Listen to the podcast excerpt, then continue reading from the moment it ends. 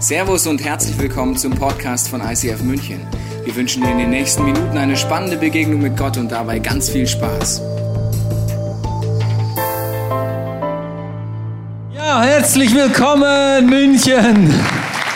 So schön hier zu sein. Wir haben uns sehr gefreut, aus der schönen Schweiz ins noch schönere München zu kommen. Ja, wirklich. Und äh, wir freuen uns sehr, hier zu sein heute. Und äh, wir freuen uns, dass wir eingeladen wurden. Und äh, Tobi hat gefragt, dass wir unsere Herzensmessage bringen. Und eine Me Herzensmessage ist immer eine Message, die du gerade im Moment so mit dir rumträgst. Und das Thema, das äh, wir mit uns tragen im Moment, ist äh, das Thema Furchtlosigkeit. Wir stehen äh, in unserem Leben wieder vor so Entscheidungen, ähm, das kennen wir alle, wo wir wieder wichtige Entscheidungen treffen, auch für die Zukunft. Und da brauchen wir Mut. Und ich möchte heute darüber sprechen, wie du furchtlos leben kannst. Für euch hier in München exklusiv habe ich äh, den inoffiziellen Titel meiner Message mitgebracht, weil wir sind ja hier in München und in München kann ich auch die inoffiziellen Titel bringen. Also der inoffizielle Titel meiner Message ist das Brüllen der Löwen. Und du wirst in den nächsten paar Minuten noch erfahren, warum eine Message so heißt. Wie können wir furchtlos leben? Das Wort furchtlos, wenn du im ICF bist, wenn ICF München deine Kirche ist, dann solltest du dieses Wort furchtlos kennen, nämlich aus unserem ICF Vision Statement. Ähm, vielleicht hast du das Vision Statement noch gar nie gehört, darum habe ich es mitgebracht. Ich lese es vor, das ist also das, das Vision Statement von ICF. Das ist für uns so der wichtigste Punkt. Nach diesem Punkt orientieren wir uns als Kirche. Es heißt hier, als Kirche ist es unsere Leidenschaft, dass Menschen Jesus Christus ähnlicher werden, furchtlos leben und ihr Umfeld positiv verändern. Also es steht hier nicht, dass Menschen Jesus kennenlernen, in den Ponyhof einziehen und warten, bis Jesus wieder kommt. Wäre ja auch, auch eine Vision, oder? Nein, wir haben hier dieses Wort furchtlos. Wir sagen also, ein Leben mit Jesus ist ein Leben, das Mut braucht, weil Gott mit uns Dinge tun möchte, die vielleicht nicht so offensichtlich sind oder wo wir uns rauswagen müssen aus unserem gemachten Nest, aus unserem Nestli sagen wir in der Schweiz. In der Schweiz wird ja alles kleiner gemacht, gell? Nestli, Hüsli, Chileli, Meitli, Bübli. Nein, furchtlos leben. Jetzt dieses Wort furchtlos, ein Synonym zu diesem Wort ist eben Mut. Und ich bin einer, der gerne ein bisschen äh, nachschaut, was sind so die Wortwurzeln, was bedeuten diese Worte wirklich. Und ich habe gelesen von einem bärtigen griechischen Philosophen namens Aristoteles. Er hat folgende Definition gegeben zu Mut. Er sagt, Mut ist eine Tugend zwischen zwei Extremen. Also du siehst hier auf diesem Bild, Mut ist eine Tugend zwischen zwei Extremen, eine Balance. Auf der einen Seite Feigheit, auf der anderen Leichtsinn. Also Mut ist das Balancieren von diesen zwei Seiten, oder? Feigheit ist dann, wenn du eigentlich weißt, du solltest was tun, aber du bewegst dich nicht. Und Leichtsinn ist, wenn du vielleicht ein bisschen zu schnell und unüberlegt in Dinge reingehst. Und Mut bedeutet, diese zwei Enden zu balancieren. Eng verbunden mit diesem Wort Mut, ja, eigentlich unzertrennbar verbunden, ist die Angst. Mut ist also nicht die Absenz von Angst, sondern die Überwindung von Angst. Es ist das Handeln trotz der Angst. Ich habe ein Zitat mitgenommen von einem bekannten Bergsteiger, Reinhold Messner. Vielleicht kennst du ihn, der sieht aus wie ein Bergsteiger. Bart, Haare. Und der Mann hat eine Lunge wie ein Frosch. Ein Frosch hat eine große Lunge im Verhältnis, ja vielleicht wie ein Pferd. Wie sage ich das? Er war 1978 der erste Bergsteiger, der auf den Mount Everest stieg, ohne äh, Sauerstoffflasche. Er hat dann 14 8000er bestiegen ohne Sauerstoffflasche und er war der erste Mensch, der alleine auf einen 8000er rauf ist, ohne Wasserstoffflasche, äh, Wasserstoff. Sauerstoff, Wasserstoff, ja. Das wäre explosiv gewesen, ja. Sauerstoffflasche. Und ich, sah, ich frage mich, ja, also ich gehe auch nicht mit Sauerstoffflaschen den Berg äh, rauf wandern. Das ist ja viel zu schwer. Also der hat es ja eigentlich noch gut gemacht, der hat sich überlegt, ich gehe jetzt auf einen 8000, ich nehme nicht noch irgendwo Gewicht mit, also ist er ohne Sauerstoffflaschen rauf. Nein, das ist natürlich eine Leistung und dieser Mann hat, wie gesagt, sehr wahrscheinlich eine Riesenlunge und der kann das auch auf dieser Höhe ohne Hilfe raufzugehen und das hat ihn natürlich zur Legende gemacht. Aber ich habe hier ein Zitat mitgebracht von Reinhold Messner, wenn es um furchtlose Furchtlosigkeit geht. Er sagt folgendes, das Bild vom furchtlosen Helden täuscht. Es ist ein Fantasieprodukt. Ein Held, der keine Angst hat, braucht keinen Mut. Die Angst ist eine ständige Begleiterin. Ohne Angst lebt kein Grenzgänger lange. Die Angst ist die andere Hälfte von Mut. Also du siehst, Reinhold Messner, der weiß, von was er spricht. Er ist nämlich auf hohe Berge gestiegen und die Angst hat ihn begleitet und trotzdem ist er der erste Mensch, der dort oben angekommen ist und so wie es aussieht, auch wieder heil runtergekommen ist, weil es gibt ihn ja noch. Wenn du weitergehst in dieses Wort Mut, auf Englisch heißt dieses Wort Courage oder Französisch Courage. Wir lieben ja Französisch, gell? Courage ist meine Muttersprache übrigens. Und darum kann ich das jetzt hier gut sagen. Courage, die Wortwurzel dieses Wortes ist Cœur, Herz. Und das ist genau der Punkt. Mut ist eine Charaktereigenschaft, ist eine innere Überzeugung. Wahrmut ist nicht im Kopf oben zu Hause, sondern im Herzen. Wenn du mutig bist, heißt es, dass du innere Überzeugungen hast und du bist bereit, Angst zu überbrücken, du bist bereit, Angst zu, zu bekämpfen, damit deine inneren Überzeugung, das, was in deinem Herz ist, damit du in diese Dinge reingehen kannst. Das ist der Moment, wo du vielleicht im Zug bist am Morgen und du hast so einen Eindruck, du solltest für eine Person beten. Da kommt die Angst. Was soll ich tun? Wirklich? Was denkt er? Oder du bist vielleicht schon lange in einer Situation, vielleicht in der Schule oder in deinem Beruf, wo du eigentlich weißt, ich müsste hier aufstehen, gemäß meiner Überzeugung meine Stimme erheben. Und ich tue es nicht, weil ich Angst habe, was die Leute denken. Wer mutig ist, kennt die Angst. Meine Frau Tabea, komm, komm mal auf die Bühne. Meine Frau ist äh, vermutlich die mutigste Person, die ich persönlich kenne. Den Reinhold Messner kenne ich ja nicht persönlich, aber meine Frau kenne ich schon seit 20 Jahren. Wir sind 20 Jahre verheiratet dieses Jahr. 20 Jahre, das ist eine lange Zeit. Das brauchte viel Mut. Es braucht Mut, verheiratet zu bleiben. So einfach als Side-Teaching. Jetzt, Tabea, für mich bist du eine Person, die immer so leicht auf der leichtsinnigen Seite ist, weil du bist so mutig und du machst Dinge, die würde ich nie tun. Aber weil du diese Dinge tust, erlebst du auch Dinge, die ich nie erlebe. Zum Beispiel hast du vor einigen Zeit hast du mal einen Einbrecher gefasst. Erzähl uns doch mal, was in dieser Nacht geschehen ist. Also nein, ich habe zweimal einen Einbrecher ja, genau, gefasst. Ja, genau, zweimal sogar. Ich Aber ich erzähle nur eine Geschichte. Okay, ich bin ein Nachtmensch, das hilft, weil ja, die Einbrecher kommen ja in der Nacht. Und es war wieder mal so eine Nacht, ich war wach. Ähm, ich muss auch sagen, in der Nacht bin ich am kreativsten. In der Nacht habe ich die besten Momente mit Gott. Es passiert mit mir in der Nacht, am Morgen nicht. In der Frühe nicht, aber in der Nacht. Auf jeden Fall war ich noch wach. Es war eine kalte Frühlingsnacht und das Dachfenster war ein bisschen offen. Und dann höre ich im Garten, denke ich, hm, falsche Zeit. Dann bin ich äh, hochgestiegen und habe zum Fenster rausgeschaut.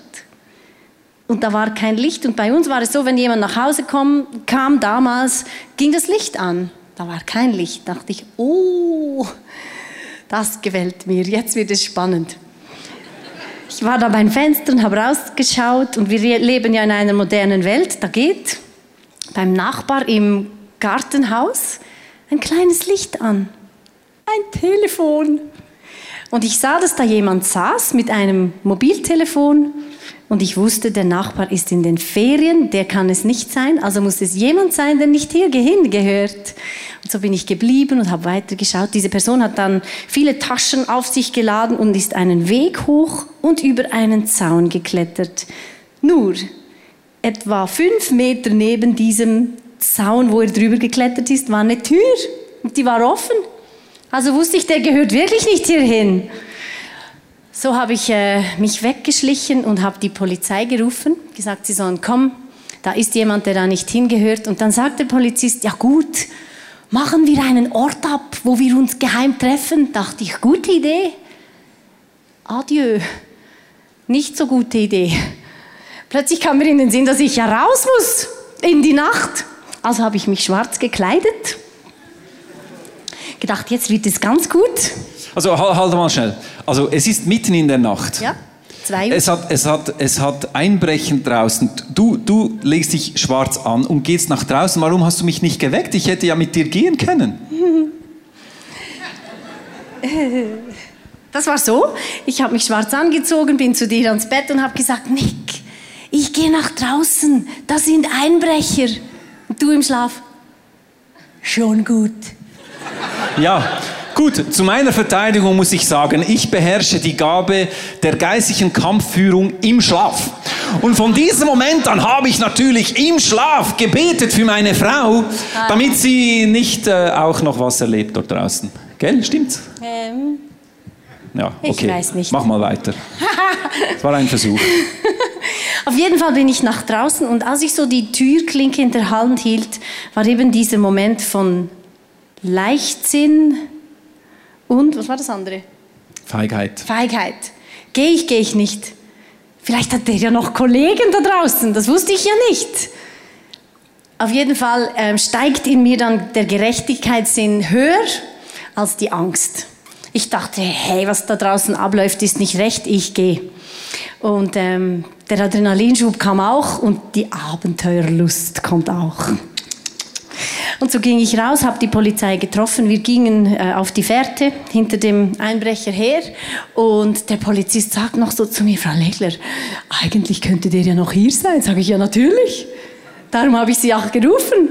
Und so kam er um die Ecke, wurde dann gescheucht von den anderen Polizisten, kam er um die Ecke, um die Hausecke. Sie haben ihn gefasst, zu Boden gedrückt, mitgenommen, abgeführt. Und der Polizist kam zu mir, der war ganz aufgebracht. So, machte, das haben Sie super gemacht, Frau Legler. Wir sind normalerweise immer zu spät. Genau, ich glaube, Applaus für dich. Also ich kann dir sagen, ich schlafe so ruhig. Wir brauchen keinen Hund, wir brauchen keine Kameras. Ich schlafe nachts wie ein Engel. Ich weiß, ich habe einen Wachhund und gleichzeitig ist es auch meine Frau. Also ist das eigentlich noch ziemlich effizient, oder?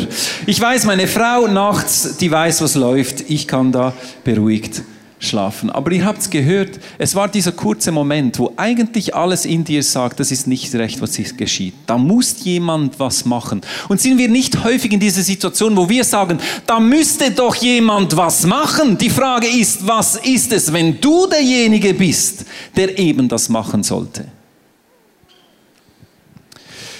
Hast du gewusst, dass das Brüllen eines Löwen in der Wildnis bis zu 114 Dezibel laut sein kann und bis zu 5 Kilometer weit gehört wird? Ja, das ist ziemlich furchteinflößend, gell? So ein Brüllen von einem Löwen. Und hast du gewusst, warum Löwen brüllen? Die brüllen ja nicht einfach, weil äh, sie eigentlich singen möchten und da kommt einfach das Gebrüll raus. Nein, die Löwen brüllen, weil sie damit ihr Revier abstecken. Was ein Löwe macht, wenn er brüllt, er sagt quasi den anderen Rudeln, er sagt, hey, hier bin ich der Chef. Und wenn du es wagst, in mein Gebiet reinzukommen, dann werde ich brüllen, damit du Angst hast und aus meinem Revier verschwindest. Das ist, warum Löwen brüllen. Und interessanterweise wird der Löwe in der Bibel verschiedentlich auch erwähnt. Interessanterweise auf zwei Seiten.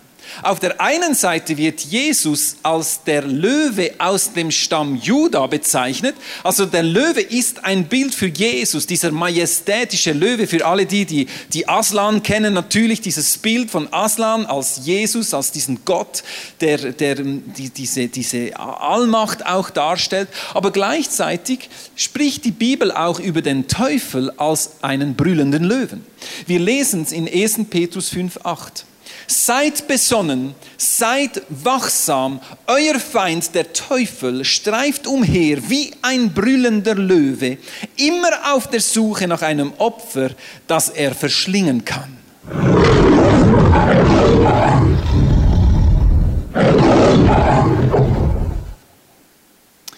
Und weißt du, der Teufel, der funktioniert genauso wie der Löwe der brüllt, um sein Territorium abzustecken. Es heißt hier, der Teufel, dein Feind. Für den Teufel bist du ein Feind, wenn du in sein Territorium reinkommst. Weißt du warum? Weil du gehörst zu einem anderen Rudel. Wenn du mit Jesus unterwegs bist, gehörst du zum Rudel des Löwe Juda. Und wenn du in das Revier reingehst, sprichst, wenn du deine, Fa deine Fahne erhebst für Gerechtigkeit, wenn du deine Schritte gehst in eine Richtung, die Jesus dich führen möchte, wenn du aufstehst für das, was Gott in dein Herz hineingetan hat, dann faktisch gehst du eigentlich in das Territorium des Teufels, weil die Bibel sagt, der Teufel ist der Herrscher über die Gewalten und die Mächte dieser Welt. Er nimmt diese Welt in Anspruch als sein Territorium. Und jedes Mal, wenn du aufstehst für das, was Gott in dein Herz gelegt hat, wird er dich anbrüllen, weil du gehörst zu einem anderen Rudel. Für den Teufel bist du ein Feind, der in sein Gebiet reinkommen möchte. Und er wird dich anbrüllen. Wie zeigt sich das? Er möchte uns Angst einjagen in diesen Momenten, wo wir eigentlich wissen, dazu sind wir berufen. Jetzt müssen wir einen Schritt gehen. Und wie zeigt sich diese Angst in unserem Leben? Sehr häufig Menschenfurcht. Dann, wenn es zum Beispiel dran wäre, für jemanden zu beten im Zug, was hält uns zurück? Menschenfurcht. Wir haben Angst, unser Gesicht zu ver verlieren. Sehr häufig auch haben wir Angst vor Ablehnung. Wir haben Angst, dass wir nicht versorgt werden. Darum stehen wir zum Teil nicht auf im Job, wenn wir wissen, eigentlich müsste ich hier meinem Chef sagen, was hier geschieht, ist nicht richtig. Aber was geschieht, wenn ich jetzt meinen Job verliere? Wer wird mich versorgen? Du siehst, der Teufel schafft es immer wieder, uns Angst einzujagen, damit wir nicht in die Dinge reinstehen, die er für uns vorbereitet hat. Die Bibel sagt, dass Gott gute Werke vorbereitet hat Unsere Aufgabe ist, in diese guten Werke reinzustehen und sie zu tun. Aber das braucht manchmal Mut. Manchmal hat es damit zu tun, dass ich mich zum Beispiel von gewissen Menschen trenne. Vielleicht hat es Menschen hier, du weißt eigentlich, ich sollte mich von gewissen Beziehungen trennen, die mich zurückhalten von, einem, von meiner göttlichen Berufung. Aber sehr häufig haben wir Angst, dass wenn wir uns trennen von diesen Beziehungen, dann sind wir plötzlich nicht mehr dabei. Dann gehören wir nicht mehr dazu. Wer sieht mich dann noch? Wo kann ich dann noch? Ich muss doch irgendwo dazugehören, um irgendwie diesen Selbstwert zu erhalten, den ich so sehr möchte. Der Teufel schafft es immer wieder, uns zu lähmen, uns zurückzubinden. Aber er möchte, dass wir furchtlos sind, dass wir furchtlos leben, dass wir ihm vertrauen, weil wir gehören zum Löwe Juda. Und das ist ein anderes Kaliber als der Teufel, der einfach noch ein bisschen brüllt. Ich möchte euch ein kurzes Video zeigen und dann wird meine Frau etwas dazu sagen.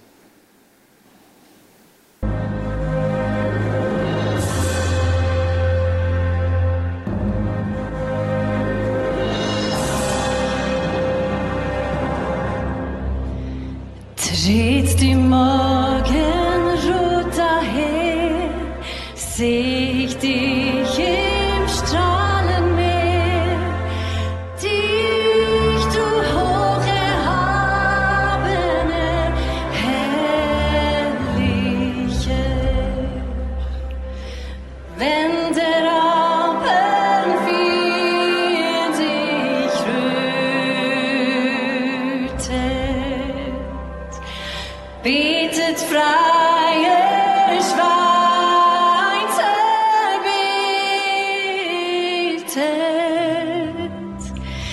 Öre från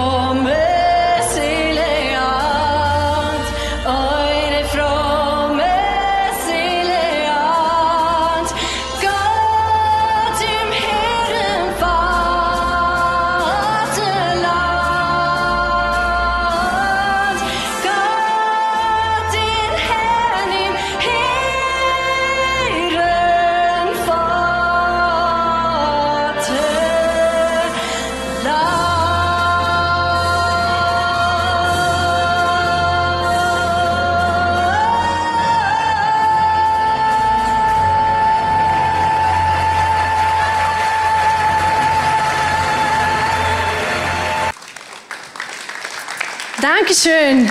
Das ist die Schweizer Hymne oder wie sie so schön genannt wird, der Schweizer Psalm. Und das Coole ist an unserer Schweizer Hymne, es ist so christliches Lied. Es singt von Gott, ist eigentlich das Anbetungslied schlechthin. Und die Geschichte, die ich erzählen möchte, ist, ähm, was ihr nicht wisst, ist, Anbetung ist meine größte Leidenschaft. Und ähm, dieses Jahr, etwa im März, bekam ich einen Telefonanruf von einem sehr erfolgreichen Turner aus unserem Dorf. Und er sagt, hallo, ich habe gehört, du kannst singen. Denke ich, oh, schön. Und dann sagt er, ja, wir haben ja da das Schweizerische Turnfest in Aarau, das ist ganz nahe von da, wo ich wohne. Und wir suchen für die Schlussfeier, für die Siegerehrung noch eine Sängerin, die die Hymne singt. Denke ich, wow. Und ich darf das machen. Cool. Natürlich, sage ich ja. Dann erzählt er weiter, wie das so abgehen wird und so. Und ich denke, wow, was für eine Ehre. Natürlich mache ich das, ich freue mich riesig weil ich wusste, die Schweizer Hymne, das ist so ein Lied, die Schweiz möchte dieses Lied ähm, nicht mehr. Wir kämpfen, oder nicht wir, viele kämpfen, dass dieses Lied wegkommt, dass man das neutralisiert, das ist zu fromm, das ist zu christlich und so weiter. Und ich dachte, yes, ich werde sie singen, ich werde sie singen, so wie sie ist. Genau das, was sie heißt, genau die Worte, die sie sagt, werde ich singen. Und dann war ich mal im Auto unterwegs und der Radiosprecher sagt, ja, am Eidgenössischen Turnfest in Aarau erwarten wir in unserem Stadion 10.000 Zuschauer. Und ich denke, oh, das bin, glaube ich, ich werde da singen. Oh, und ich merkte, wie mehr und mehr diese Anfrage größer wurde, als ich eigentlich dachte. Und ich merkte, dieser Schuh wird immer größer, den ich da angezogen habe, zu dem ich zugesagt habe. Ähm, ich habe dann auch erfahren, dass das Schweizer Fernsehen live dabei sein wird. Ähm, man sagt, äh, über 100.000 Zuschauer haben da live zugeschaut. Ich wusste nichts davon zu, vom Anfang an. Aber ich habe zugesagt und dann kommt die Zeit, wo man realisiert, ähm, hm, ohne Gott kann ich nichts tun. Und ich merkte, es war ein Geschenk von ihm an mich, dass er mich gerufen hat, dies zu tun. Ähm, wenn ich äh, Anbetungslieder singe, dann ist das immer mein größtes Anliegen, dass das, was ich singe, wirklich stimmt, dass ich das von Herzen singen kann. Und so ging ich einige Tage immer wieder mit dieser Hymne spazieren, habe sie gesungen, habe sie zu meinem Eigentum gemacht, äh, diese Worte über meinem Leben gesungen. Einfach, dass die Worte, die ich singe, wahr sind. Und dann kam der Feind, der mir immer wieder gesagt hat, was, wenn es nicht klappt? Was, wenn etwas schief geht? Was, wenn die Technik nicht funktioniert? Was, wenn das Playback nicht funktioniert? Was, wenn, was, wenn, was, wenn, was, wenn? Und dann bekommst du Angst. Und dann kannst du dich entscheiden. Gebe ich Raum der Angst oder gebe ich Raum dem Ruf, den Gott hat für mein Leben? Und da musste ich mich entscheiden. Ich musste mich entscheiden, für was gehe ich. Und ich kann euch sagen, mein Körper hat eine andere Sprache gesprochen als mein Herz und mein Kopf. Mein Körper hat mich oft in der Nacht geweckt mit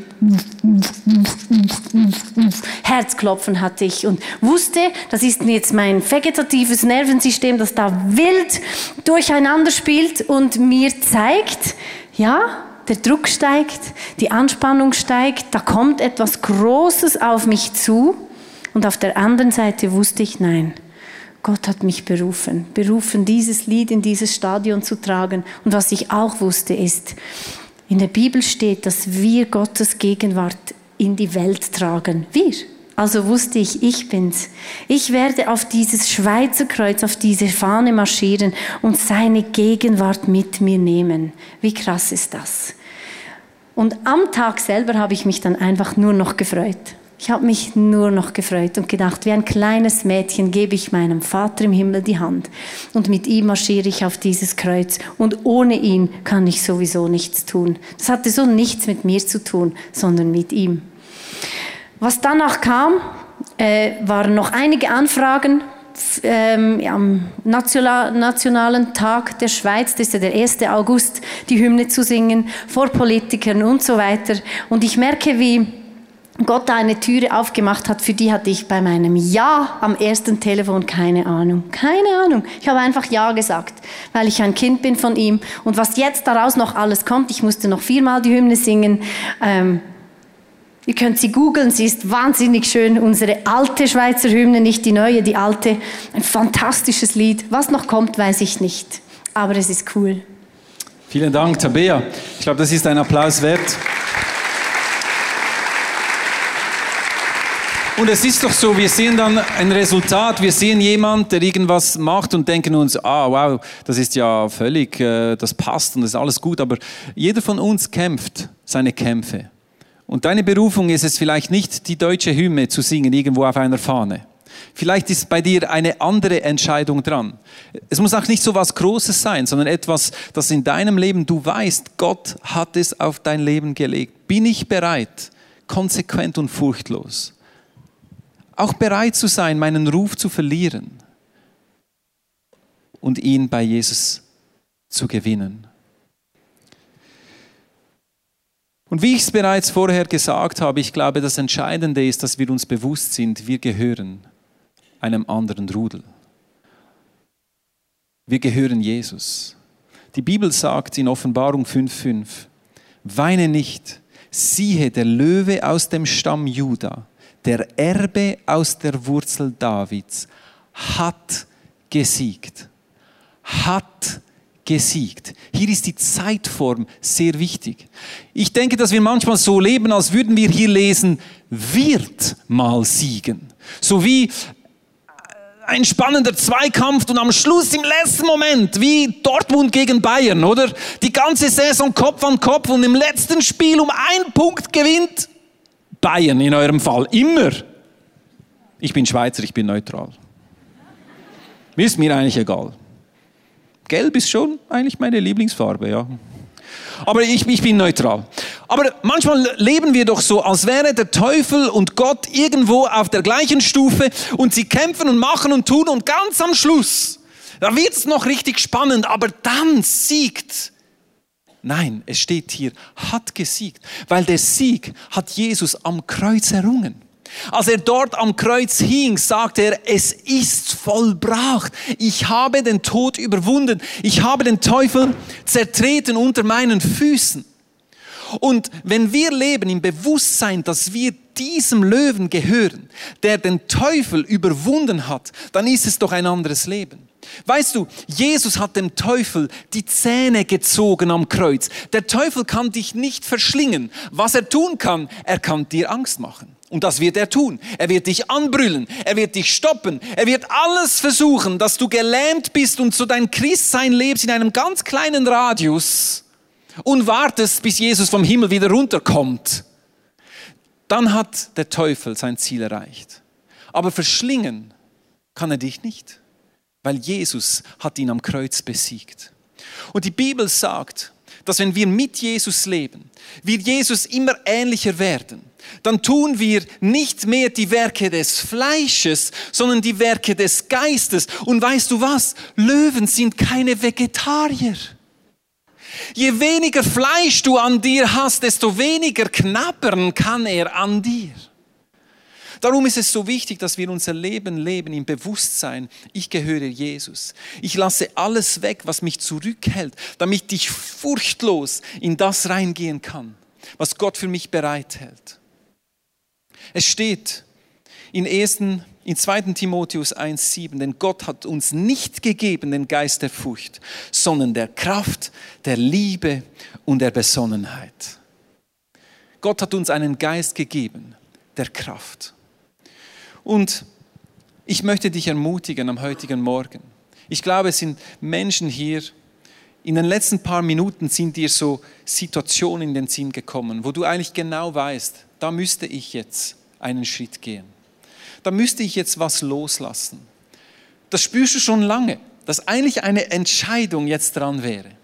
Aber irgendetwas hält dich zurück. Weißt du, vor 15 Jahren sind meine Frau und ich auch vor so einer Entscheidung gestanden. Ich war damals im Business, ich habe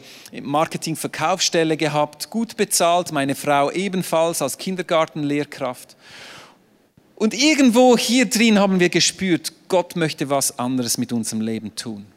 Und wir haben uns da entschieden, zu kündigen, unsere Wohnung zu kündigen, die Möbel einzustellen, irgendwo in einem Keller und an eine Bibelschule zu gehen. Ich erinnere mich noch an diesem Tag, als ich meinem Chef gesagt habe, ich kündige, dann fragte er so erwartungsvoll, oh, was für einen coolen neuen Job hast du denn erhalten? Und ich habe gesagt, ich gehe an eine Bibelschule, der ist fast vom Stuhl gefallen. Und ich weiß noch, wie ich den Schlüssel von meinem geliebten Geschäftsauto am letzten Tag abgegeben habe und wusste, jetzt geht's irgendwo hin. Keine Ahnung, was Gott tun möchte. Ob ich jemals wieder einen Lohn erhalte von irgendjemandem oder ob ich mich jetzt einfach ins Verderben stürze. Weißt du, Gott zeigt uns meistens nur den nächsten Schritt, weil der übernächste würde uns überfordern. Und wenn du mich heute siehst, ja, ich bin seit zwölf Jahren im ICF Zürich, ich bin dort Geschäftsführer, einer der Leiter dieser Kirche, denken alle, ja klar, der Legler, der hat ja alles im Griff. Ja, nein, habe ich nicht, by the way. Aber das war nur möglich, weil wir dort vertraut haben und furchtlos in dieses neue Abenteuer uns reingestürzt haben. Gewisse Leute haben gesagt, hey, das ist leichtsinnig, was ihr macht. Du bist 32, das beste Alter für eine Karriere. Und ich habe gedacht, ja, das stimmt eigentlich. Aus rein weltlichen, menschlichen Maßstäben war das wirklich leichtsinnig. Aber wir sind gegangen, weil wir wussten, Jesus hat uns gerufen. Und er hat uns getragen. Es ist alles anders rausgekommen, als wir gedacht haben. Natürlich, so ist Gott. Leider. Nein, zum Glück. Und ich möchte dich heute ermutigen, dass du in den nächsten paar Minuten dir überlegst, wo möchte Gott einen mutigen Schritt von dir? Und ich sage es noch einmal, das muss nicht ein, ein Riesenschritt sein. Es, es ist einfach ein erster Schritt in eine Richtung.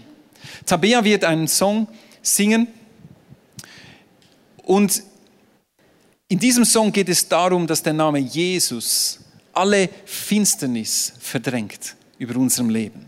Und genau dieses Brüllen, dieses brauchen wir in unserem Leben, dass wir wissen, das Brüllen des Löwen Juda bewirkt Wunder in unserem Leben. Die Frage ist einfach, auf welches Brüllen richten wir unsere Aufmerksamkeit? Ist es das Brüllen des Teufels, der uns erschrecken möchte, uns lähmen möchte, oder fokussieren wir auf das Brüllen von Jesus?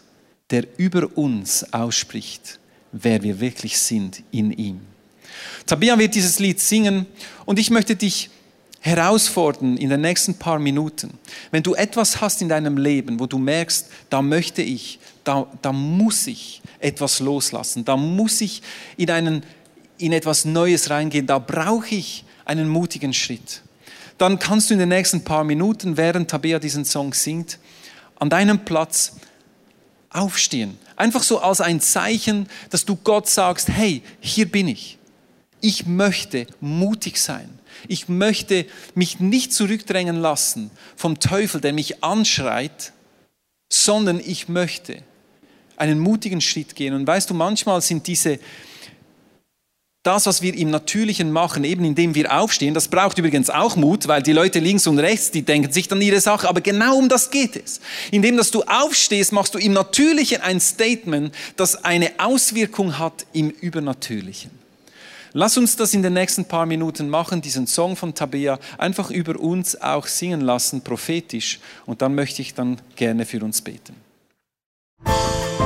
Wir hoffen, dass dir diese Predigt weitergeholfen hat. Wenn du Fragen hast, kannst du gerne an info at icf-moenchen.de mailen und weitere Informationen findest du auf unserer Homepage unter www.icf-moenchen.de.